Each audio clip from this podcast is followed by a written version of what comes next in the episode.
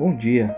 O devocional dessa terça-feira, dia 4 de maio, está no Evangelho de João, capítulo 16, versos 25 a 33, que diz assim: Embora eu tenha falado por meio de figuras, vem a hora em que não mais usarei esse tipo de linguagem, mas falarei abertamente a respeito de meu Pai.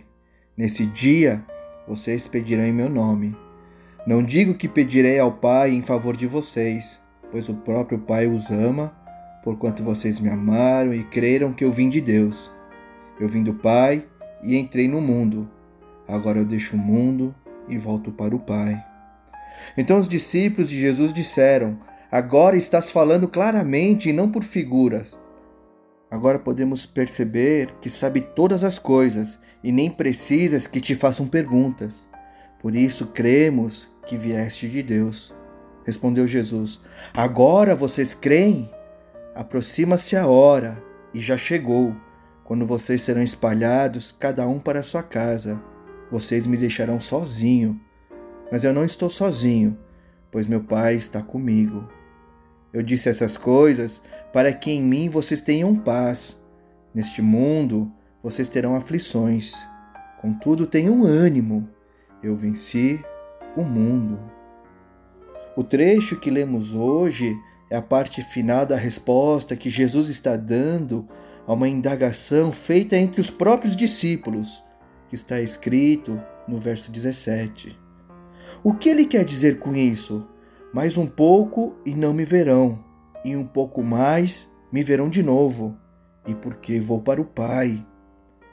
Apesar dos questionamentos orbitarem apenas entre os discípulos, Jesus, que sabe de todas as coisas, percebe que os seus discípulos desejavam interrogá-lo a respeito do que ele acabara de lhes dizer. Por isso, antes mesmo de lhe lançarem a pergunta, Jesus se adianta e começa a lhes responder e lhes explicar de maneira direta sobre o que ele estava falando como está registrado entre os versos 19 a 24. Vocês estão perguntando uns aos outros o que eu quis dizer quando falei, mais um pouco e não me verão, um pouco mais e me verão de novo? Digo que certamente vocês chorarão e se lamentarão, mas o mundo se alegrará. Vocês se entristecerão, mas a tristeza de vocês se transformará em alegria. A mulher que está dando à luz sente dores, porque chegou a hora. Mas quando o bebê nasce, ela esquece a angústia por causa da alegria de ter vindo ao mundo. Assim acontece com vocês. Agora é hora de tristeza para vocês, mas eu os verei outra vez, e vocês se alegrarão, e ninguém tirará essa alegria de vocês. Naquele dia, vocês não me perguntarão mais nada.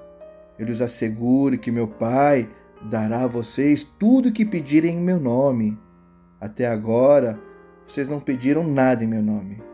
Peçam e receberão, para que a alegria de vocês seja completa. E Jesus continua a sua longa resposta, dizendo que até agora ele falava por meio de figuras, isto é, por meio de parábolas, mas que agora ele falaria de maneira direta e aberta a respeito do Pai.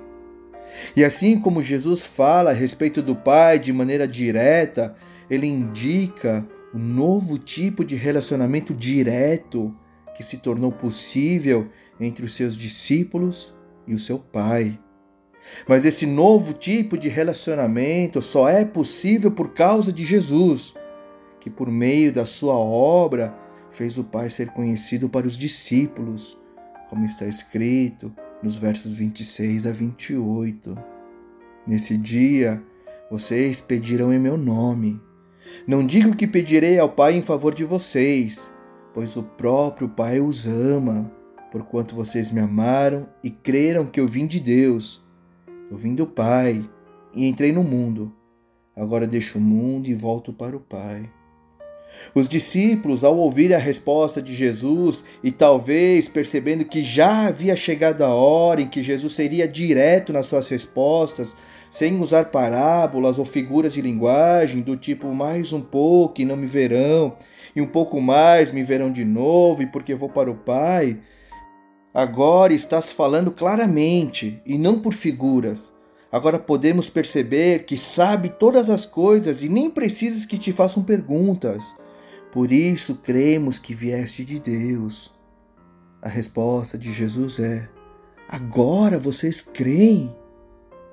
E como já havia chegado a hora de Jesus ser direto nas respostas com seus discípulos, de maneira direta, sem rodeio, ele lhes diz: Aproxima-se a hora, e já chegou, quando vocês serão espalhados, cada um para sua casa. Vocês me deixarão sozinho, predizendo o que aconteceria no momento da sua captura, como está registrado no Evangelho de Mateus, capítulo 26, verso 56. Então todos os discípulos o abandonaram e fugiram. E novamente, de maneira direta, Jesus lhes diz sobre o Pai: Mas eu não estou sozinho, pois meu Pai está comigo. O verso 33, o último de hoje, é o encorajamento, é a exortação que Jesus faz aos seus discípulos, para que eles crescem de uma vez por todas porque assim como já havia chegado a hora de Jesus falar do Pai sem usar parábolas, assim como já havia chegado o momento onde todos os seus discípulos o abandonariam, com certeza se aproximava a hora em que Jesus lhes seria tirado, que eles seriam perseguidos e que o mundo alegremente se voltaria contra eles. Então, diante de tudo isso que se aproximava, o Senhor lhes encoraja. Eu disse essas coisas para que em mim vocês tenham paz. Neste mundo vocês terão aflições. Contudo, tenham ânimo. Eu venci o mundo. Se tudo isso que Jesus alertou os seus discípulos já se aproximou e já aconteceu naquele contexto, o quanto mais as dificuldades, as aflições do mundo progrediram e ainda o quanto mais progredirão no futuro. Talvez mais perseguição, mais sofrimento, talvez mais tentativas de distorcer a Deus, a Jesus e as suas palavras, tendo como fim o abandono de todos os seus discípulos. A pergunta é: diante desse quadro e desse cenário, você perde a sua paz?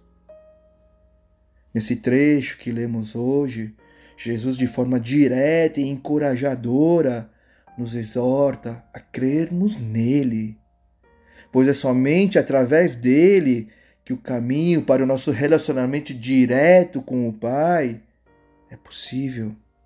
Pois é somente nele que podemos ter a paz diante de todas as aflições que já se aproximaram, que se aproximam e das aflições que ainda virão. Que a meditação de hoje possa nos encorajar e nos sustentar diante de todas as dores que temos vivido e que ainda viveremos. Que o nosso bondoso Deus nos proteja, que o seu Santo Espírito nos inspire e nos guie. Tenham ânimo, eu venci o mundo, disse Jesus. Que Deus os abençoe.